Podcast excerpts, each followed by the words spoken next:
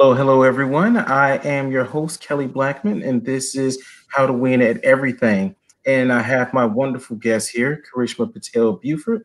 She is the uh, Chief People Officer at OppLoans, one of the fastest growing fintech companies in the country. So she has uh, a lot of information to give us as far as leadership. Uh, hello, Karishma. Good to see you. Hello. Thank you for having me, Kelly. All right, I'm gonna I'm gonna play us in with my cheesy intro, and we're gonna start out with that as soon as I can find it. There it is. Have you ever wondered why you struggle to find success or fulfillment or lasting happiness? It's probably because your default wiring is set to lose. The How to Win at Everything podcast looks at real people who have struggled with the same insecurities, fears, doubts, and expectations and found a way to succeed. Why? Their brains are rewired for success. We dive into their thought patterns to show you how to rewire your own brain to win at everything.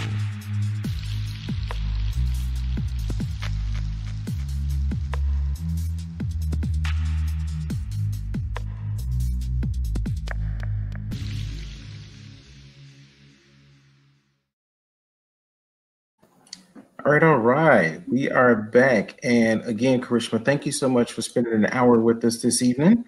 Um, I want to not take up too much of your time, so I want to jump right on in with the good stuff.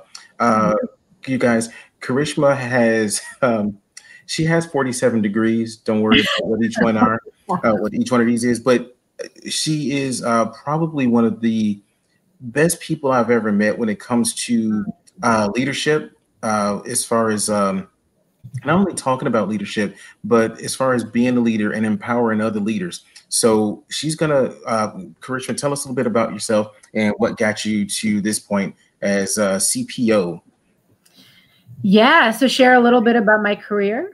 Yes, uh, yes, and my experiences. And your journey there. Yep. Yes, lots of twists and, and turns. So uh, you know, grew up uh, as an only child in an Indian family. And when you do that, uh, you got three paths physician, lawyer, engineer. and clearly I broke the mold. Mm-hmm. Uh, so, you know, went to undergrad uh, as a biomedical engineer, two years of that until I discovered I really can't do this. I can't, uh, can't, oh. my heart is not in engineering. I mm-hmm. decided to go down the path of psychology. Loved to understand how people thought, you know, what makes them click, how do you change? Um, hmm. Went down that path and ended up going to graduate school for clinical psychology. Uh, got my degree in in clinical psychology and was doing my internship and postdoc um, loved the, the therapy aspect in my internship. And then I was rolling into my postdoc. I started losing patience for my patients. And I thought, what's going on? Uh, I started seeing um, physicians and hmm. academic mm. faculty and realized I was doing executive coaching versus mm. therapy. Um, lots of quick change, right? I was I was working with the chief of surgery three sessions and everything was turned around. And I thought, how do I do this? How do I apply my clinical skills to um, this kind of fast paced change. And so entered the business world and uh, joined a global management consulting company to do executive coaching and leadership development, all things talent management, uh, multiple cities and, and, multiple companies and industries I consulted with um, until I joined a 100,000 person defense company mm. uh, based in the UK, but uh, worked out of Washington, D.C., uh, and supported their U.S. subsidiary in terms of talent management. Uh, left there as, as the, the head of talent management for the 30,000 employee subsidiary. Um, and that was a global position, right? Yeah, it was a global yeah. position. Uh, traveled to Oman and Australia and Switzerland. Hmm. Uh, but I didn't have a global team. So I was looking for actually having global scope and, and, a global team. So I moved from DC to Chicago with my family uh, and joined Groupon at, at, a, at a low point because I love challenges and turnaround situations. um, so joined the global, uh, joined the team there as the head of global talent development. 30 days in, I was handed inclusion and diversity. Uh, and my team was spread out across um, 15 countries. Cool. And uh, my last year, I had global recruiting which was a great experience that got me ready for this role at OppLoans, and I was ready to take my career to the next level. And uh, it was the first time that I was able to build on a strong foundation with a company that was growing versus mm. a turnaround um, situation that I was inheriting. So that is what made it exciting. And now, almost two years later, built my team from three to uh, it'll be over 20 next mm. year and built all the foundation and pillars of, of HR at OppLoans. And been a ride. Now, now I want to jump right into this because there are a few things you mentioned that I think are pillars of of what we're talking about when we talk about leadership. So, so the first thing is you you you you had the balls. Let's just say balls. You had the balls to say to your parents, traditional Indian parents, I'm guessing, yes. hey, um, I'm going in a different direction. So, so to get a little bit of perspective first on you, let's what what what gave you uh, the courage to even to, to even decide to look at something different? What a great question, Kelly. Courage is exactly the right word. I mean, there were some sleepless sleepless nights. Yeah. Preparing for this conversation. Again, only child, lots of pressure. Yeah. Right? Lots of yeah. lots of expectations of multiple children rolled into one. That's right. right. That's um, right. You got to do it for everyone. Exactly. Exactly. So I will tell you, it was a really, really difficult moment. Um, and I had to write my parents a letter. Were they still in India? They were. They were. So I was born in the states. Okay. Right? my dad came here for college. Um, married very early. My mom was 21. He was mm-hmm. 20, 25, right? So came to came to the states, and so they were. I was born and raised in the U.S., but they happened to be in India, um, and I didn't know how to talk to them without using words in a letter because yeah. I wasn't sure I was going to be able to communicate to them that I was deviating so far from this mold and Ooh. this cultural norm. So I just wrote this letter explaining that I wasn't happy, that my heart wasn't in engineering and my heart wasn't in in the path of medicine, which I thought was going to be psychiatry, if I did go down that path, but learned mm-hmm. it's very much diagnosis medication and not the real human connection that I love. Mm-hmm. Um, and so I wrote a letter, but you know what, Kelly? The, the hardest part about that is that I didn't have a plan. that oh. I needed to leave the E school. And then I had so yeah. So let me just make sure you you you started this letter to tell them I'm stopping here, but you didn't tell them what you were doing next. No, I just said I'm going to join the College of Arts and Sciences, take theology, psychology, and art history, and see what I fall in love with. And so I didn't have a plan at the time, so it was kind of a double whammy. Um, and so what makes you so so what what what do you depend on at that point? Because obviously your heart's not in this, you're not happy. What what what is in you that says i have the courage i have the mm-hmm. whatever to to to not only think this change out but then the people who give you all your expectations to tell them i'm not doing it i'm not going through so so look i went to three different high schools moved three times in high mm. school mm. and we had to move around quite a bit growing up uh, because of my dad's job and and mm. um, and those factors and i'll tell you what like taking risks, moving outside of my comfort zone, um, hmm. growing up, having to do that. Like imagine going to three different high schools, right? 12th grade, I made a change. 12th yeah. grade, I made a change. Your last year in high school. And it forces you, it forces you to really learn and push yourself and do the things that are hard because you're put into uncomfortable situations again and again. And I think it made me resilient and a risk taker. And I also realized that life is about having your heart in it. Hmm. And and and I also look, I also saw a lot of um, friends in the Indian community mm-hmm. who decided to go down paths based on their parents' wishes. Yeah. Whether it's marriage or an arranged marriage and marrying who your parents want you to marry. I broke the mold there too. We'll talk about mm-hmm. that. or um, you know, going down a career path that doesn't make you happy, you hmm. know, um, and that's and you see the you, you see the effects of that um, later. Yeah, living a life of regret, and I think it just I, I think that those early experiences of being pushed out of my comfort zone helped to give me the, the strength to do that, that early before it was too late. So so early on, you're getting comfortable with being uncomfortable. Uh, you guys mm-hmm. want to write that down? That's going to be one of these pillars.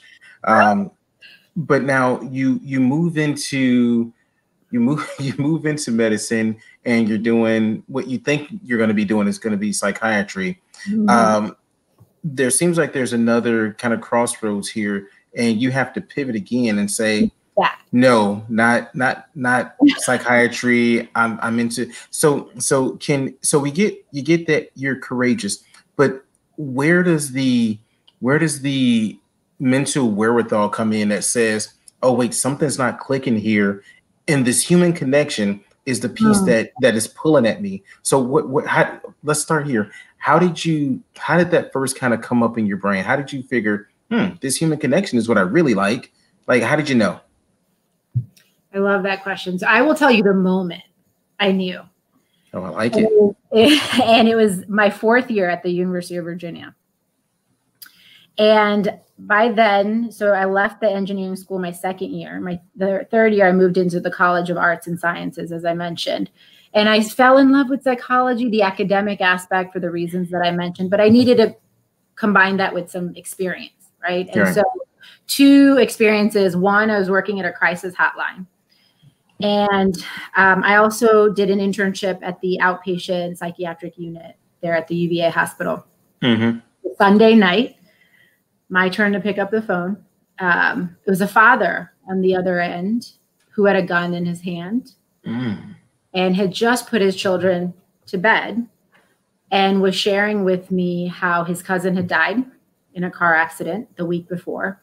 And he had just dropped his wife off at the hospital. Oh, wow. Who had attempted to commit suicide as well. Wow. And um, we talked for a very, very long time and I talk, and then there's there's training, but I'm still I'm, I'm not um, yeah 21 yet. Oh wow, yeah. So I, I I rely on the train, the crisis hotline training, which is not you know years of extensive training, but um, talking to him about his thinking and his feelings and and what can what are motivations and reasons to be uh, to stay alive mm-hmm, right mm-hmm.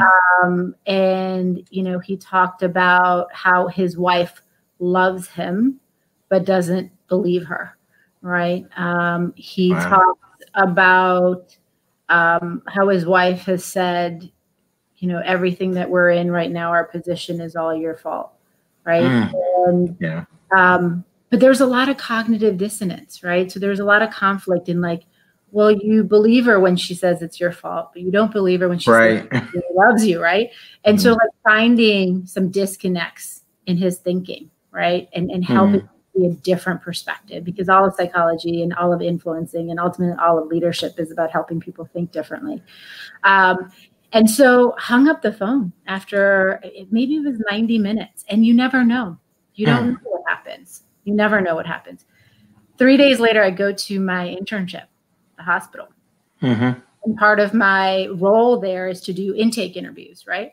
Mm-hmm. Um, and I sit down with this woman who tells me, I tried to to hurt myself with the intention to to kill myself, um, and all the pain that she's experienced over the last few months. Um, and then she said, and, and my family's had a hard time. I've had two, I have two kids. Uh, my husband's cousin died in a car accident. Oh wow! Yeah, so you see where this is going, right? This yeah. is the wife of the, the the man I spoke to three days earlier, and then a few days later, he comes in and he's playing with his children and his wife at the unit. And I was floored because I would have never known. And he didn't do it. And that's when I knew I need to en- enter this path of, of helping people think differently. Wow. Talk about being connected with the calling. wow. That's, that's when I knew it was my calling. Wow. Um, Boy, you almost shut down all the other questions there. uh, I with, see these questions pop up, but I can't wait to see the comments because I'm not actually seeing them. Oh, here we go. Well, comments. I got it. I got it. yes. Uh, first, uh, guys, let me just mention thank you so much for all the comments. please keep them coming. And if we have a few minutes, we'll save a few minutes in the end, and you can uh, actually uh, ask Karishma some questions. So thank you so much, and uh, we're going to keep on rolling. I love it. Perfect. All right. So, um, so we we see another what I would call pillar or foundational piece of what builds you up and and and this is kind of like your superhero origin story as far as i'm concerned. Because you get the you, you get this this sense of uh something building to give you what feels like a sense of purpose a sense of uh direction which um in in in the coaching stuff i get to do a lot of people are lacking that a lot of people are saying i'm not sure where i'm supposed to go and all i have are these parental expectations or these outside mm-hmm. expectations.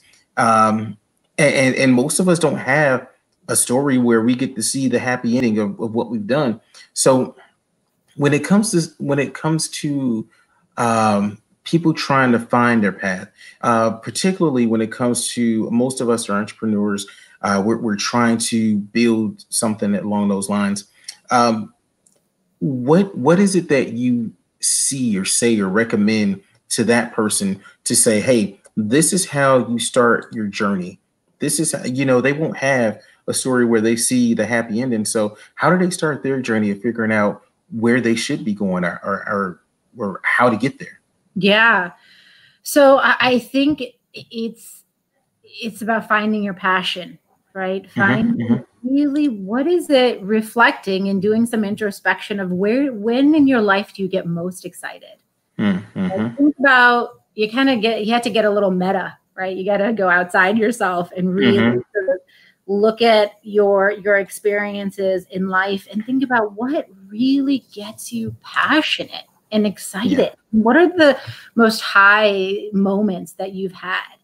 In your life in your career it's not just about work right because mm-hmm. we're we're human beings and we're not just we're not two different mm-hmm. in our work and, and, and career and, and, and home life. So thinking about and really, you're not going to find this particular answer in a book. It's going to mm-hmm. come mm-hmm. really looking inward and really understanding when are those moments that you feel incredibly excited, incredibly, um, you know, meaning, meaning and purpose. I think that is really, really important, especially now in today's mm-hmm. world when do you find meaning and purpose and, and think about those moments and they could some of some of those moments can be completely outside of work for people that's why many mm-hmm. people career switches right mm-hmm. because they realize when, when you're thinking about entrepreneurship you're thinking about those moments when you felt really excited about your purpose and your meaning and so it's really mm-hmm. asking yourself what gets you really excited what define those moments right think about mm-hmm. your life defining moments and hmm. reflect on that. Reflect on that over the last year and five years. Write it down. Really mm-hmm. write it down and then figure out what's in common. What what's in common about all of those moments? If you can think of three to five moments, if you were going to do a journey line, right? Mm-hmm. And the mm-hmm. journey lines are the peaks and valleys that we all go through in life. What's common about those peaks? Um, and how do you take all those peaks and and and shape a career out of it? Hmm. Is is is the advice I would give. Well, thank you. Thank you. I think that's helpful. Uh, one of the things that you mentioned is writing things down. I am I am bugging people all the time to journal, to mm-hmm. journal, mm-hmm. because it is such a good way to get to see. It's almost like having data on yourself. You get to see yourself at different points, different times. Uh, so if you journal, you will have a much better chance of really getting to see yourself. Now, I was right. uh, I was on a panel earlier today. We were talking about um, the Genius Zone. Um, I wasn't really familiar with it, but uh, obviously it's that that place where the work you do is so much fun that it's almost like play, and yeah. and it's intersecting with that with that with that with that thing that makes you feel like you have purpose. So most of us are very disconnected from this. Uh, again, because we grew up with all these expectations and outside things that are telling us, hey, this is where we should be, what we should do. Um, do you have any advice for for let's say an aspiring entrepreneur uh, who says, "Hey, I want to know, I want to figure out what my thing is." How about how, how for to help them get into that zone? What would I recommend? Yes, because I'm thinking if you get into that zone, then you actually understand what it looks like to find those little places where you get those happy points. So this makes me think of, and I'm going to pull up the the the exact um, book, but there's a concept in positive psychology called flow. Mm-hmm. Um, and it's the psychology of, of, an optimal experience and engaging with your everyday life. Um, and I would recommend reading more about flow because it's exactly what you described, right? Where you get so mm-hmm. caught up in something that there's no world around you. Mm-hmm. mm-hmm. That's when you know you're like in love. Mm-hmm. Mm-hmm. what you're doing in the moment. So I would, I would, I would read more about flow um, and finding flow. Um, there's a book called Finding Flow: The Psychology of Engagement with Everyday Life. Um, there's also um, a lot around positive psychology um, and creativity and the role of creativity in flow. Um, this is all also all of the the positive psychologists out there have talked about authentic happiness, um, and and I think that that those to me are the foundational elements of entrepreneurship and leadership right? When you're really understanding what you love and and what gives you flow and what gives you happiness that's the gateway to being a great leader. Uh, because if you don't have that, if you don't have that, I think it's hard to, to give it to others in any way or coach others to get there. Right. So you have to find it within yourself. So I would recommend starting with those concepts, understanding them. There's, I mean, you'd probably find a hundred books if you went on Amazon on, on this topic. Um, okay. Well, of, wait, let me recommend one other. Okay. Uh, Malcolm Gladwell is one of my favorite authors, and mm-hmm. the book. Um, both Malcolm Gladwell and Dan Pink. So Malcolm Gladwell talks about in his book Outliers about mastery and how you achieve mastery. Mm. Um, and I think that's a great topic, as Dan Pink talks about motivation and intrinsic versus extrinsic motivation. Um, and where you want to achieve mastery and, and, autonomy. So I think those are other ways to explore what um, drives you what do you want to gain mastery in? Mm-hmm. um, how do you get there? I think those are all th- those are staples in the world mm-hmm. of leadership and so those are those are other places to, to go and seek to understand how to define that path for you. So for you guys who are taking note uh, we've now gone through a couple of different foundational pieces and now we're upon self-awareness. You have to become aware of yourself before you can really push out any real idea because uh, you're relying on luck or chance or something that really may not get you to where you're going. Now we're reflecting back to your story, Karishma. Yeah. You're you're you're um, so so you find this thing, you find like, oh wow, I'm I'm connected to this thing, to this psychology. I like this people connection. Where where do you go next after that? Um, so then I go to graduate school, right? That was an undergrad. Mm-hmm. I go to graduate school into clinical psychology, right? So I mm-hmm. applied to um, uh, grad school to get my doctorate in clinical psychology because I'm thinking I'm going to be a clinician, mm-hmm. I'm going to see patients, be a therapist. Um, and then that's when my during my internship and then at my postdoc, mm-hmm. that's when that impatience thing, like I'm a driver, right? Yeah. So ask me what my what my team says about me. Like I think the first thing is driver. Um, mm-hmm, mm-hmm. And I like results and I like to make impact. And the reality is, therapy can be years. Yeah. In the making, of course, right? And so yeah. that impatience got to me until I saw I started working with again academic faculty and physicians where in a few because of the cognitive resources right the personality resources that are available to them action and change was so quick. And I thought, mm-hmm. how do I do this? And how do I do it in a faster paced setting? And so that's when I actually started. I went to a conference. Um, I walked out of that conference with a husband and a job. So I like one of my one of my key strengths is efficiency. So like knock both. There you go, two and one. Exactly. It was only a 48 hour conference. So, um, so I, I, switched careers. I went from clinical okay. psychology to uh, what they call IO psychology, industrial right. organizational psychology, right? Mm-hmm. Which is mm-hmm. the study of um, individuals and individuals in organization and, mm-hmm. and leadership.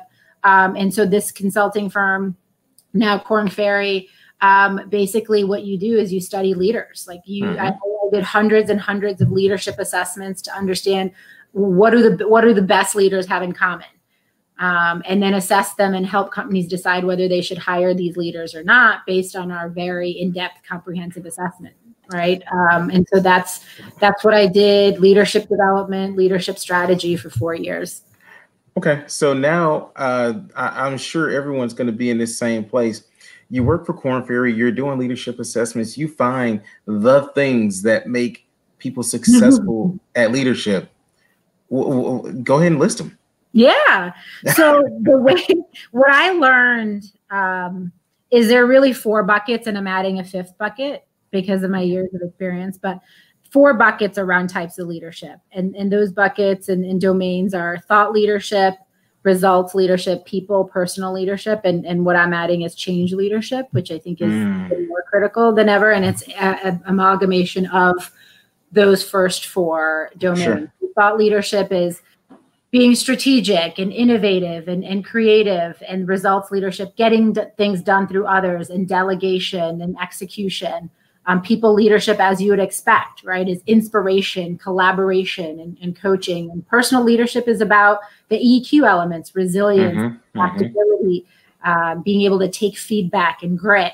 Um, and then change leadership, as you can imagine, are pieces of all of those things combined. Sure. sure. I mean, a lot more on the EQ and gaining buy-in and, and influencing and winning minds and winning hearts.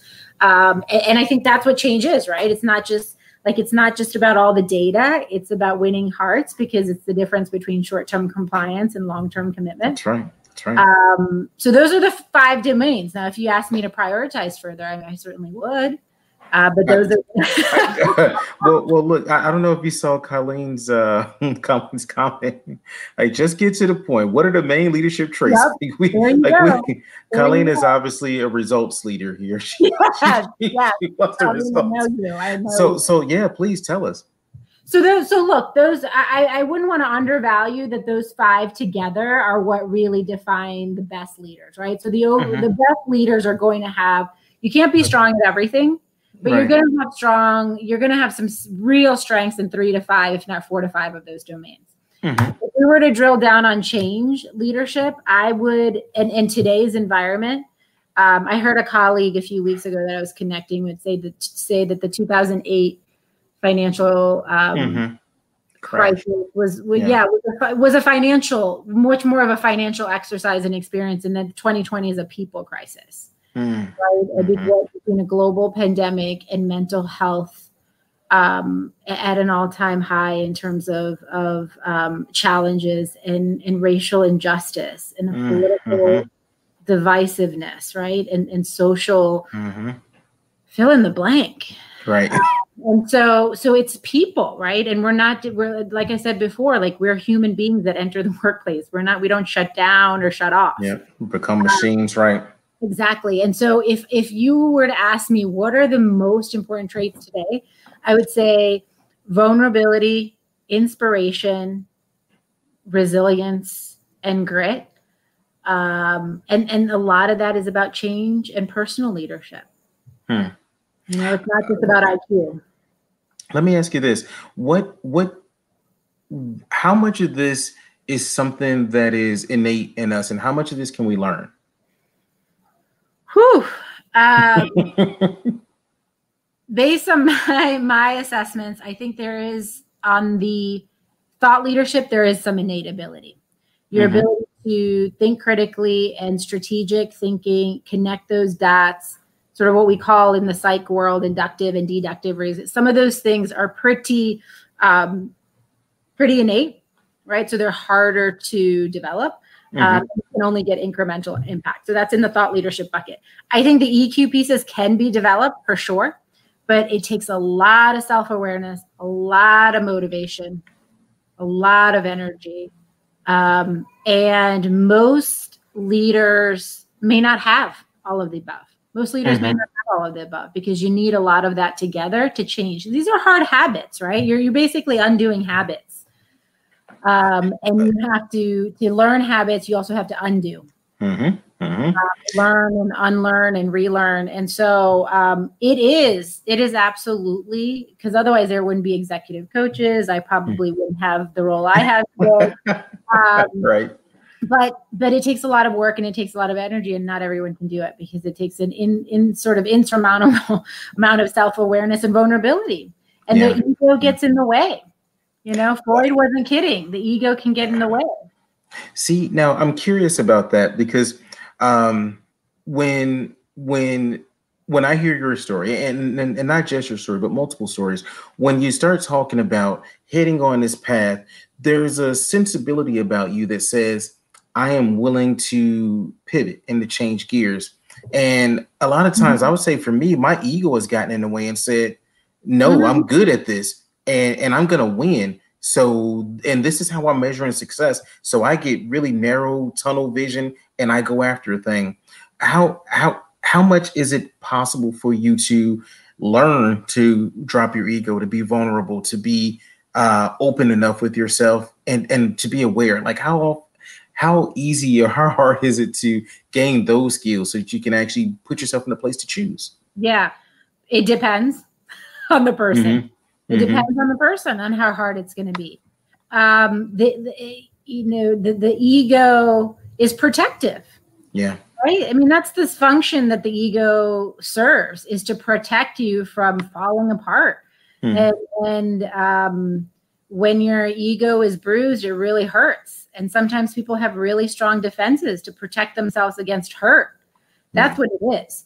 Um, and uh, it, it, you know, like I said before, it takes a vulnerability to say to yourself, you know, what's the risk if I keep going down this path? right? Yeah. take some self-awareness to step outside of yourself and say okay i heard this this pretty harsh feedback from somebody. I don't believe it. I don't buy it at all. It's them. It's not me. Right, right.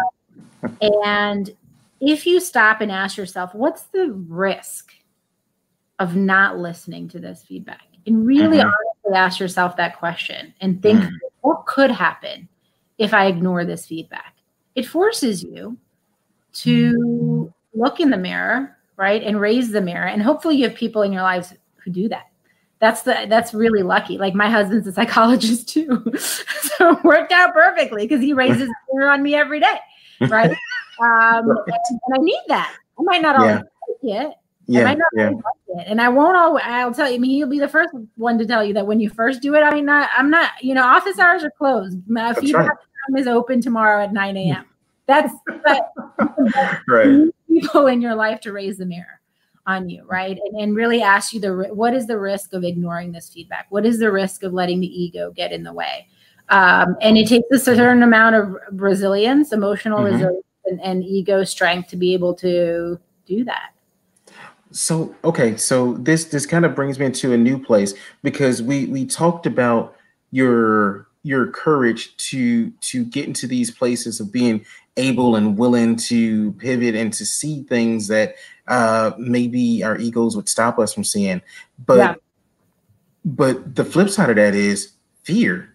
So yeah. all of this is based on this idea of not being hurt or not uh, or, or, or, the fear of not uh, living up to someone else's expectations and that sort of thing. So if uh, fear is obviously good for what it's good for, but when it's bad, it's it's it's really bad. So when when when you're talking to someone who's dealing with that kind of fear, or just you for yourself, when that immediate wall comes up that says, "Nope, not listening to that," how how do you how do you how do you recognize that? How do you recognize that that's where you are? Because yeah. I got to admit, uh, a lot of times if I'm feeling that, I'm not even talking to somebody else about it enough to let them know to hold the mirror up to me. So let me ask you this. I'm going to turn it around. Mm-hmm, mm-hmm. How do you know when you're scared? What happens? What are your what are the things that give you a clue into the fact that you're feeling scared? Well, I mean, obviously I never get that. So that's obviously not a thing for me. I'm never scared. Uh, yeah, uh, you better write a book on that, Kelly. right. There's your million dollar idea. Look, I'll, I'll tell you, the first guy that's not scared is going to be the guy who gets eaten by the alligator because you were not paying attention from the last guy. Um, the uh, so for me in particular, I happen to have a lot of super judgmental people in my life. So my wife's always like, "No, Kelly, you screwed that up." And what I've come to learn, we've been married 18 years. What I've come to learn is that uh, while I can write some of it off as, "Oh, she's wrong, she's wrong," sometimes she's just not wrong. And after enough time of paying attention to the time she's not wrong, it really does just speak to me like, "Oh, well." The reality is that when she's when she's angry, she may say this or that, and that may not be something I have to take take directly as a, as truth. But some of these times, she's just right. She's just she's just right. So uh, my wife, my son, I have a congregation full of people who are going to say, well, based on these Bible learnings and this sort of thing, you should look at it. So I have a lot of people in my my world that keep telling me, look look back at myself. Yeah. Now, before I gained all these people, I would say I, I have no idea. I was just so strong willed and so hard headed that I probably ran into a wall a bunch of times because yeah. I didn't. I didn't. If yeah. I was afraid, I was angry and defensive and everything. Well, see that there you go. So like you you have some insight now around how fear played out for you, right? And and mm-hmm, mm-hmm. people who feel fear may turn it inward and it's sadness or turn it outward and it's anger, hmm. right? Mm. And so remember it's an emotion so you got emotion and you got the the intellectual and the logic. And so recognizing that fear is an emotion and you think about fight or flight, it's a biological yeah. response, right? What happens if there's a tiger or a bear in front of you? Fight or flight kicks in and you have a mm. physiological experience, right? You start heart palpitations, you get really nervous, sweaty, whatever that is. Like there's something that's happening physiologically because that's how mm. brain and emotional connection work. So figuring out what is your emotional and physiological to um, sort of outcome of fear is a is under is a form of self awareness. It's an hmm. emotion. It doesn't it doesn't it might happen in the amygdala, but you experience it right. You experience mm-hmm. just like when you're happy or when you're sad. These and so getting really in touch with that part of that is mindfulness. Mm-hmm. Part of that is mindfulness, right? It's really mm-hmm. important mm-hmm. to be aware because then when you know once you know, like, you know what, I'm really scared in the moment, you hmm. can actually think about what is causing that for me. Like, what am I really afraid of in this moment? What am I worried is going to happen? Right? Peeling back the layers. What's going to worry? And if that happens, then what? Worst case scenario, the five whys, right? Then what? Mm-hmm, mm-hmm. You really start thinking, then you can get intellectual because you've identified the emotional experience that's happening. And then you can seek to understand what's going on by peeling back some of those layers and really understanding what's happening. Well, you know what? At the end, I feel like I'm going to get really, I'm going to get rejected and feel like I failed. Then mm-hmm. what? If you fail, then what? Mm-hmm. Right? And the worst case scenario is rarely what happens. Nearly as bad, yeah. Or nearly as bad as you think you will be. It's yeah. the anticipatory anxiety, right? It's the anticipatory anxiety, and fear is a form of anxiety. Uh, let me ask you then. Um, the so we're again back to the self-awareness.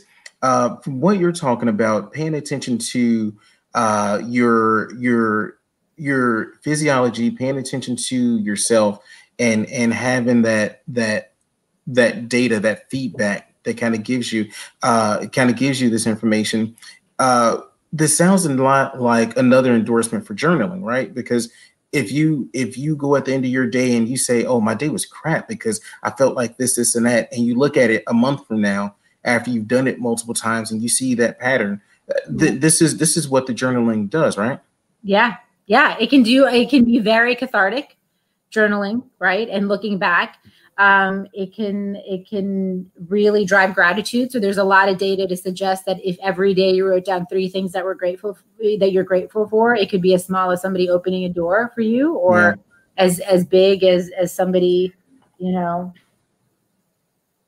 you know, taking care of your kids or buying you a yeah. car and and whatever yeah. that is. But that there's a lot of research that says if for 30 days you keep a gratitude journal, it actually makes a sizable impact on your happiness. Hmm. And so there's something really powerful about journaling, whether it's for mindfulness or for gratitude or for catharsis.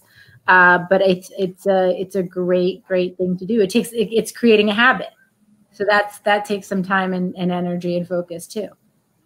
Awesome, thank you so much for that. You guys got another endorsement here for journaling, so There you go. Uh, it's, it's, not just for teenage girls. Let let's let's let's lose some of the, the stereotypes about uh, journaling. Everyone should be doing this.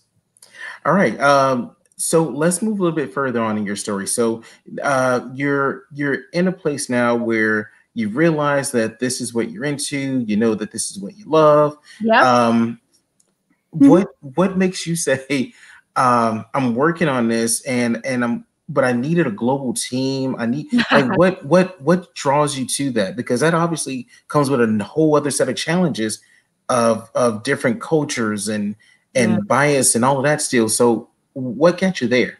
Yeah. Uh, well, what actually literally got me at, to open the door for, for Chicago is my husband. So my parents were in Virginia, only child, right? So it was about going back and, and being close to them when we started our family. And then probably four years in, my husband's like, all right, when are we going to be closer to my family who lives in Kansas City? nice. well, we're not going to move to Kansas City, but let's look at Chicago.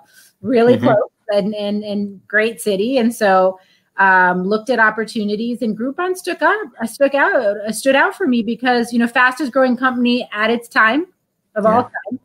That was very, that was, that was, you know, five years after I had joined, but it was a cool, like Groupon was, there was a darling um, you know, it was a darling in Chicago, and I loved the fact that the stock was the lowest it's ever been because I love mm-hmm. challenges and I love learning from from difficult moments and difficult roles. It was a broken global team. Nobody trusted each other. I had my team right. spread out between Sing- Singapore and Switzerland and Brazil and the US. And I love that. That was a great challenge. And I love global. Um, I like that. Yeah, and it was all, and I had already had a wealth of global experiences in my previous company, traveled the right. globe, had been to 25 countries in that two or three year period. Mm, and mm-hmm. um, now having global scope, because I actually, there is differences, right? There are differences across culture in terms of values and norms and like learning to adapt how you connect and collaborate with, with those in the UK versus Australia versus Oman, right? Versus the Kingdom of Saudi Arabia versus mm-hmm. the US. I mean, that was that. I'm fascinated by that. I'm fascinated mm. by that. The idea of of learning who people are individually and then cultural uh, aspects that are that are layered on top of that. So to me, it was just it was it was amazing. Now, I think that this is another one of those pieces where uh, I want to drill drill down on this a little bit because what you're saying sounds like a worse nightmare to a lot of people. It's like, oh, so I have to be the head of a people team and or, or I'm recruiting or or there's all of this dysfunction and there's all of these different cultures and uh, that right there sounds like a nightmare. But so so you're obviously attracted to to being uncomfortable Mm-hmm. You know, or, or, at the very least, you're very accepting of being uncomfortable because I got to figure that Groupon is kind of in crisis mode if the stock is at the lowest point it's been, and yep. they're saying, "Hey, we need you to come in and be a part of turning this around." Right. What?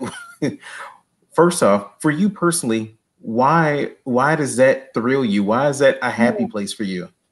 I just I think Kelly, like I just really thrive on challenges.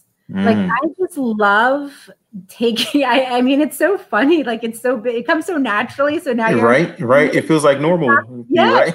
Perhaps it's forcing me to think about like my husband also like kind of makes fun of me because he's like, okay, what's next? Like in the sense of your next challenge, and you're not not in terms of next career, but next like, okay, mm-hmm. like you're just you're you're just ready for the next thing. Like you're not satiated right in terms of challenges and impact. And like if i at any point feel like i'm not making a difference right or i can't make a significant difference like that's my engagement. I need to be in a place and an environment where i can make big changes and big impact and so it's a it's a lot easier when you don't have to grow and build something from the ground up or you don't have to fix something that's broken.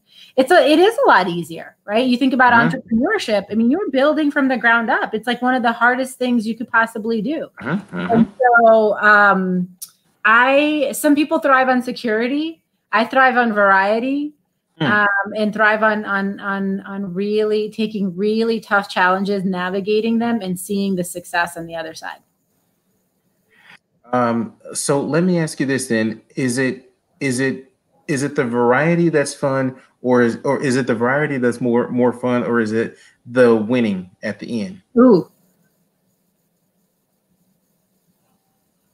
that's a great question to reflect on.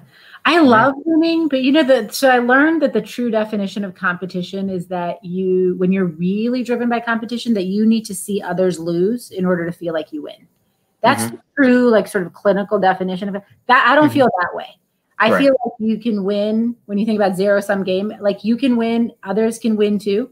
Mm-hmm. You don't have to be the only one, even in the same game, right? And so mm-hmm. I love winning in the sense of um, you know, uh, it, we don't have to be the only one that's best, but we are the best, right? We like so, okay. so this idea of being the best at some of the things that you decide are your core competencies, your core strengths, and and the thing, and you can't and can't be everything. Okay, that's why that's why so many companies try to do everything and try to make so many things their core competency, and you have to get focus, right? As an entrepreneur too, don't try to do too much. Really focus on your niche Hmm. Focus on what makes you special, what differentiates you, what's going to give you a competitive advantage.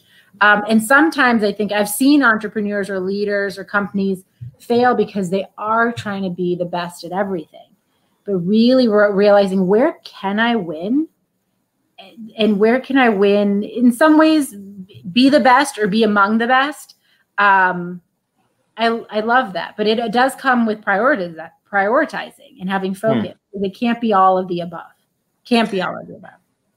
Okay, I, I think it, I, I hadn't planned on that question. I just thought that was interesting because it's such a um, it's it's you know is like the typical thing is that we run from pain, we run toward pleasure, that sort of thing, and to see that this is something that so many people equate to pain, and the fact that you are so like I mean, like your face lit up. You're just like super happy about it. I just, I just think that's something to go into. I'm, going to ask you more about this one later. Yeah. Um, eh, let me start here. Uh, DJ jumped in with the question about security versus variety.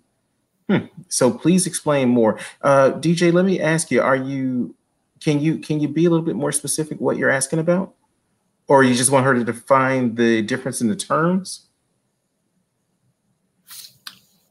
So I guess we'll go on while we wait for DJ to clue us yeah. in. And I can add shed some light, right? We all have different values and things that we're driven by, right? Mm-hmm. And some people are driven by security and stability. And I have friends who've been at the same company for 10 or 15 years. The most I've ever been at one company or done the same thing is four years, right? And it doesn't mean that's kind of that's my term limit. It just means like I am ready for the next challenge around that time that's what my my that's what my past would predict that I, would be sure. ready for the next challenge. And so variety to me is more like and, and variety is part of it but it doesn't actually cap- capture the entire value. It doesn't yeah. Um and because it's also it's the variety plus challenge plus impact okay okay and, and i was gonna when you're with a company for 10 or 15 years that impact just like it decreases because you've done all that front end, right? Like mostly yep. in your trajectory as a career, you do you make the most impact at the beginning, mm-hmm. right? And then it's like more of that upside down funnel. So um, that's what I meant when I talked about security and, and sort of variety. Hopefully that helps. Right. DJ, if you, if you have any more questions about, oh, I'm sorry. She says, uh, go deeper on your meaning. Okay. Okay. So so actually I think this is good because I also wanted to go a little bit deeper on this too. Um, yeah. when you when you mention impact, and I know for a lot of entrepreneurs, they're they're they're taught uh, find a place where you can make the impact, and that's what should be what you go after. Now, obviously, I think that that's maybe not the best idea because you have to have a, a passion for it too, and it should be something that you feel important, uh, feel is important. But right. for you, uh, when you start talking about that variety, uh, can you talk a little bit more about? Yeah, uh, can you talk a little bit more about what drives you to want that variety, or what drives you to want those challenges? I, I I'm not sure there's anything more I could add to people are driven by different things, right? People have different okay. motivators and different values, and, and values are based on some innate temperament plus nature and nurture and, and the combination of everything you get and that's how you shape your values and your worldview right and we're mm-hmm. all we're all different we're all d- driven by different things and that's just like sure. that is my value. And I think that the lesson there is do do you know live a life that aligns with your values. And part of yeah. the career you choose, right? And and mm. people who have been in careers that doesn't allow with that with align with their values, like me when I was an engineer, a yeah. little bit of that, and not a lot, but a little bit of that when I was doing therapy right? It didn't it didn't capture all my val- my values around speed and result. Mm-hmm, mm-hmm. And I got frustrated, right? I was like, no, get out of that relationship. It's abusive. Like right. that's not how it works, right? Yeah. If you could tell somebody to do that and it, then you'd be done. But no, two years later, you're still in that relationship. Yes. So yes. so just find find meaning in your life in every domain right and that and the meaning comes from really understanding what is important to you and what your values are and it's different for everyone it's different but there is something like you don't people don't change their values too often unless they have a traumatic experience okay. or a major life event so okay, I, I, was gonna. Well, so first off, I just want to make make a point really quickly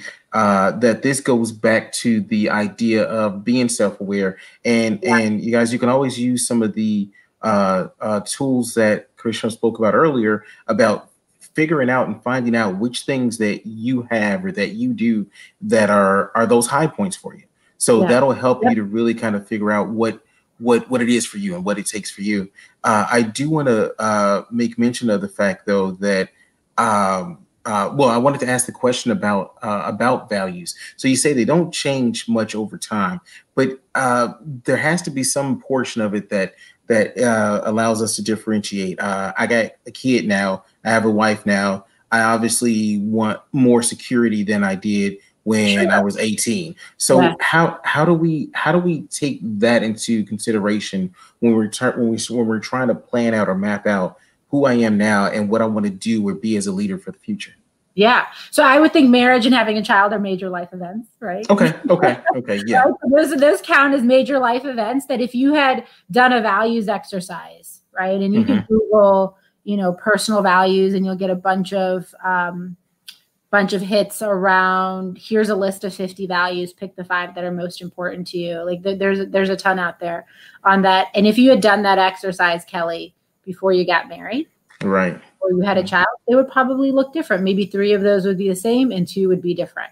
Totally mm-hmm. makes sense, right? So that's why it's not after about 18, your personality is pretty defined. Sure. Um, and so there are going to be some core values that like you're not that are not going to just go away because of major life events are going to stay with you and some will evolve um, and so it's not a once in a lifetime exercise it's an exercise that that probably evolves with key job changes key life events um, you know, if I did the same thing, it would be before kids and, and after kids. There would, sure. be, would be certain difference, but there would be definitely things like risk that would stay in that would stay in common that obviously haven't changed, right? Yeah, after, yeah. after I've become a mother. So um, I think that's that's how you and it's about maintaining that self awareness, right? And taking gotcha.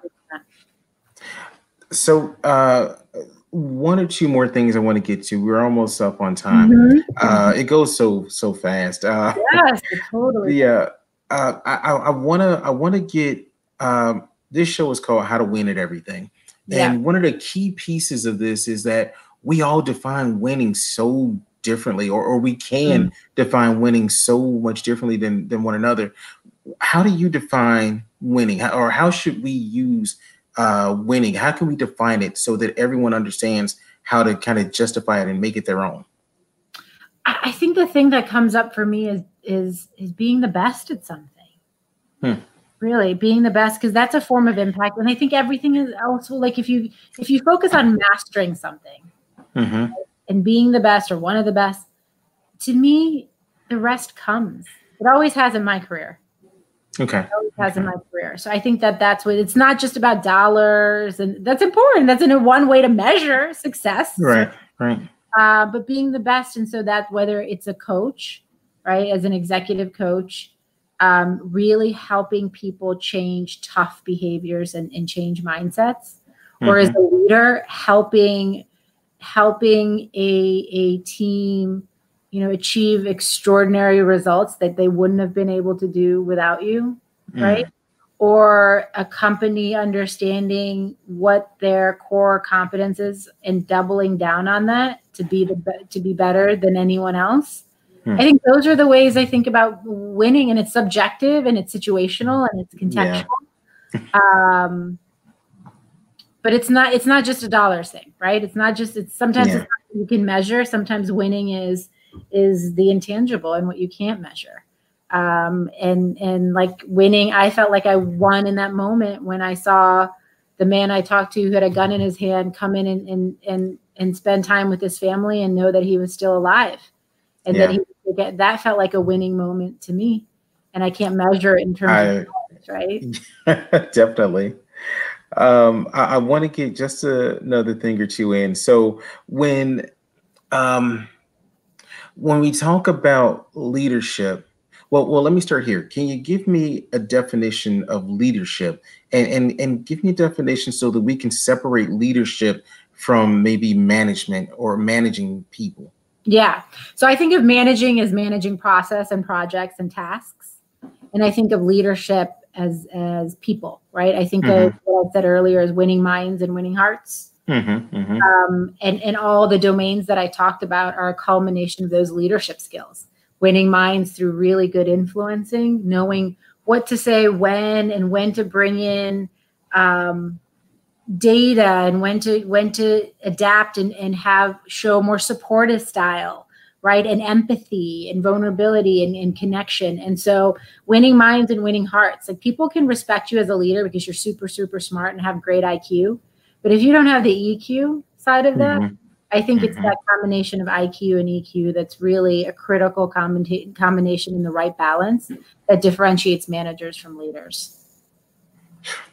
Thank you. That um, powerful. I'll say that's very powerful stuff. Yeah. Um, last thing I want to put to you, and this is going to be our abstract question, and I like to get this from almost all my guests. Um, at the end of your life, how do you know if you won?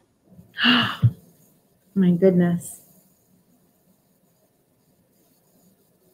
I can't imagine not winning. I'm already winning.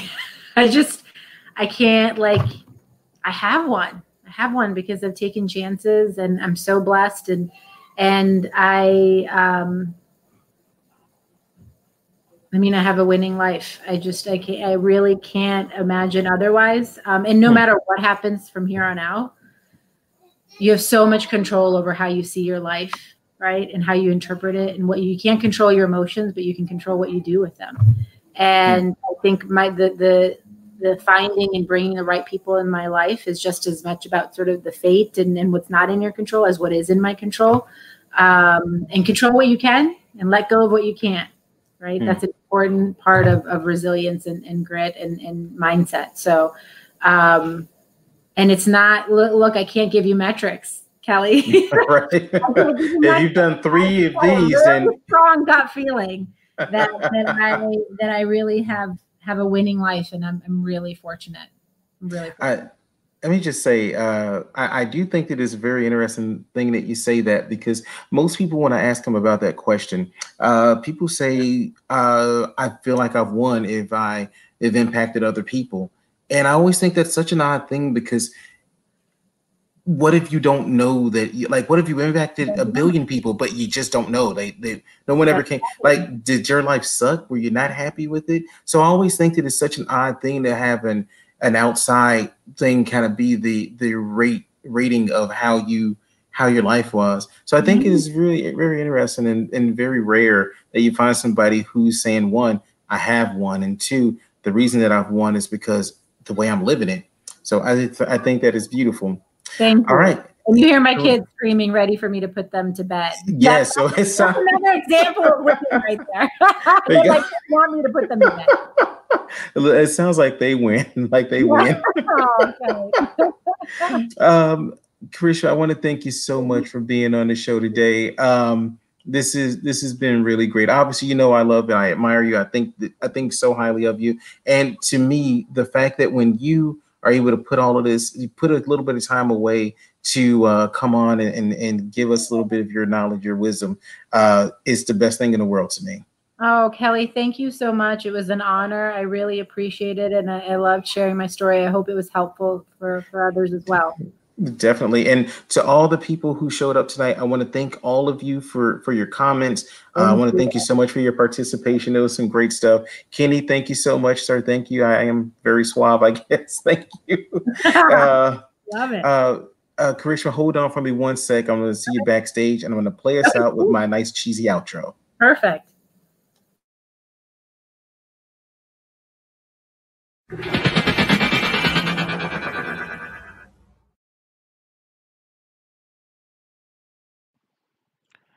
チャラー